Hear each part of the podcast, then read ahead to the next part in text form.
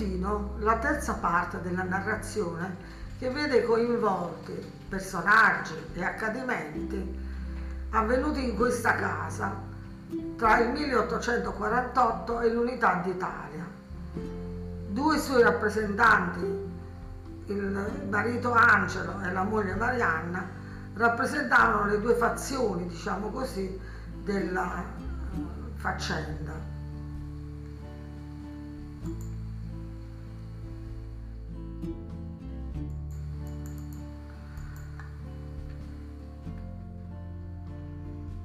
Discendente dalla nobile famiglia dei Sais, Marianna si distingueva per il portamento sobrio e altero.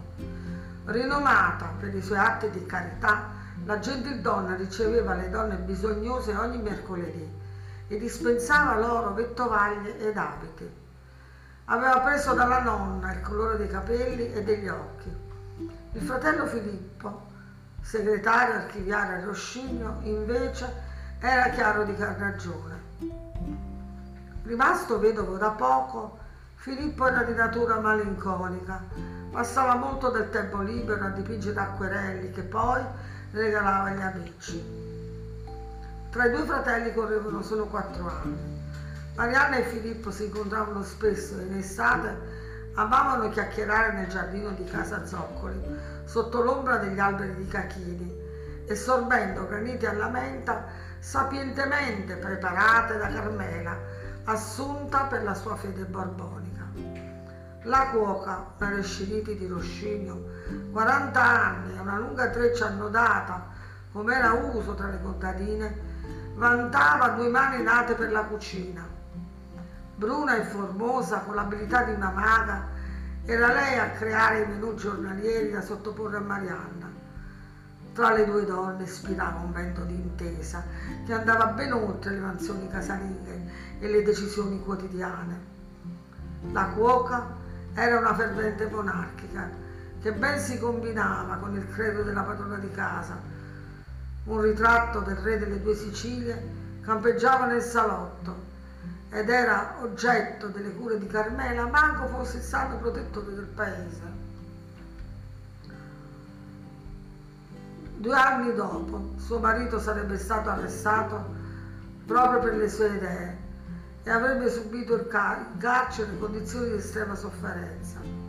Carmela e suo marito appartenevano alla numerosa schiera che vennero perseguitati con l'avvento di Garibaldi e il 1860, ma avrebbero reso gloria a Dio per la ventata borbonica che aveva il volto di maggiore Tardio.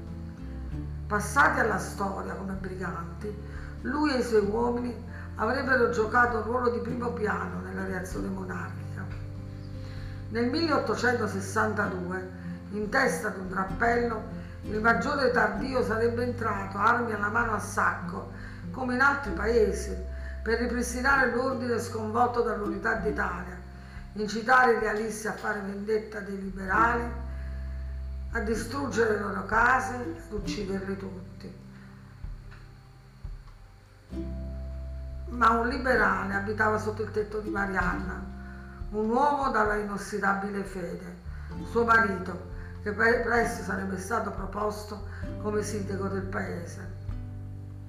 Buongiorno, don Angelo! La voce di Pasquale, sorridente come sempre, rintornò tra le mura di, di pietra grigio perla del palazzo, frangendosi quasi negli spigoli del cortile e rimbalzando. Il mezzadro, accompagnato da Leone e Fiammetta, i due, i due amati cani di casa, si affiancò al padrone per la verifica degli orci. Di statura simile ma di portamento differente, i due uomini si intendevano a menadito. Magari non è nulla, ma perché correre i rischi di perdere l'olio? commentò Pasquale quasi a scusarsi d'aver scomutato il padrone. Gli stieri, i depositi delle terrate, erano stati creati con una leggera pendenza ed un buco centrale per recuperare il prezioso liquido qualora un malaugurato accidente avesse incrinato un orcio. Ma era un'operazione lenta e si utilizzava solo come estrema razio.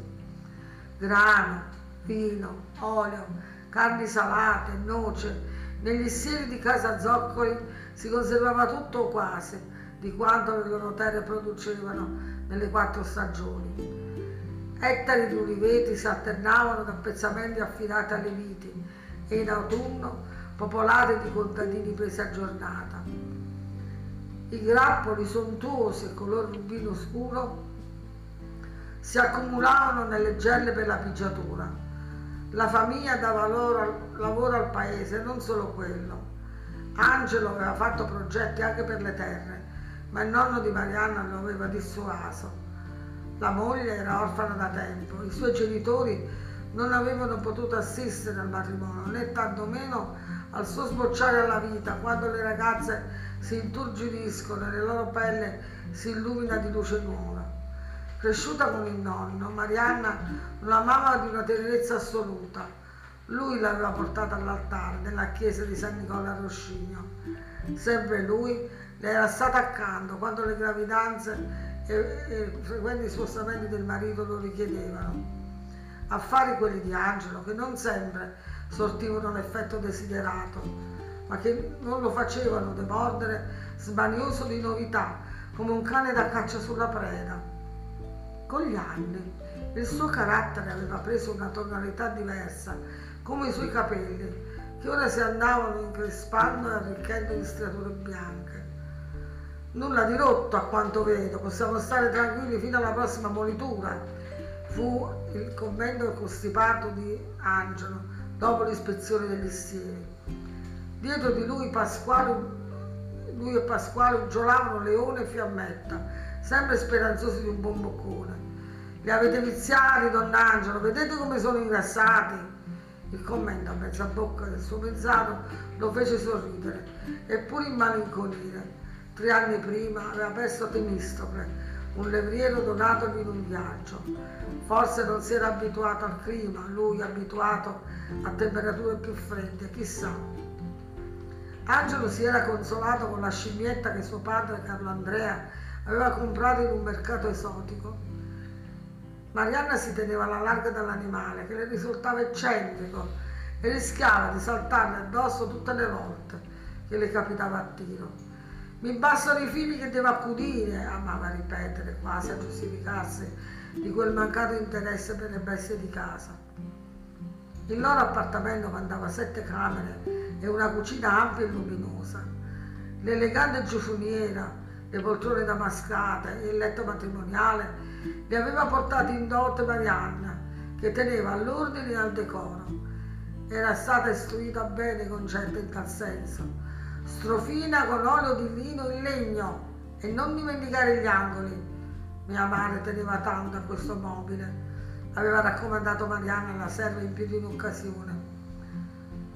La neve nelle scorse settimane era rimasta sui crinali in alto, su Spiesculo Turno, come in paese chiamavano un enorme masso che sembrava quasi precipitare giù da un momento all'altro.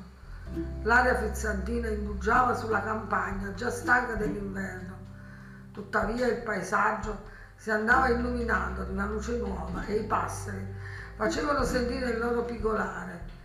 Gli ulivi grondavano frutti a pennellate bianche. L'indomani Angelo doveva recarsi a Napoli in carrozza in realtà Marianna subiva questi spostamenti e portavano il marito fuori casa anche per una settimana. C'è una partita di zafferano che richiede la mia presenza, dato l'alto costo della merce, l'aveva rassicurato più volte Angelo. Imprenditore ante litteram, il marito di Marianna aveva intrapreso con l'aiuto del padre una lucrosa attività nelle spezie. Fine della terza puntata.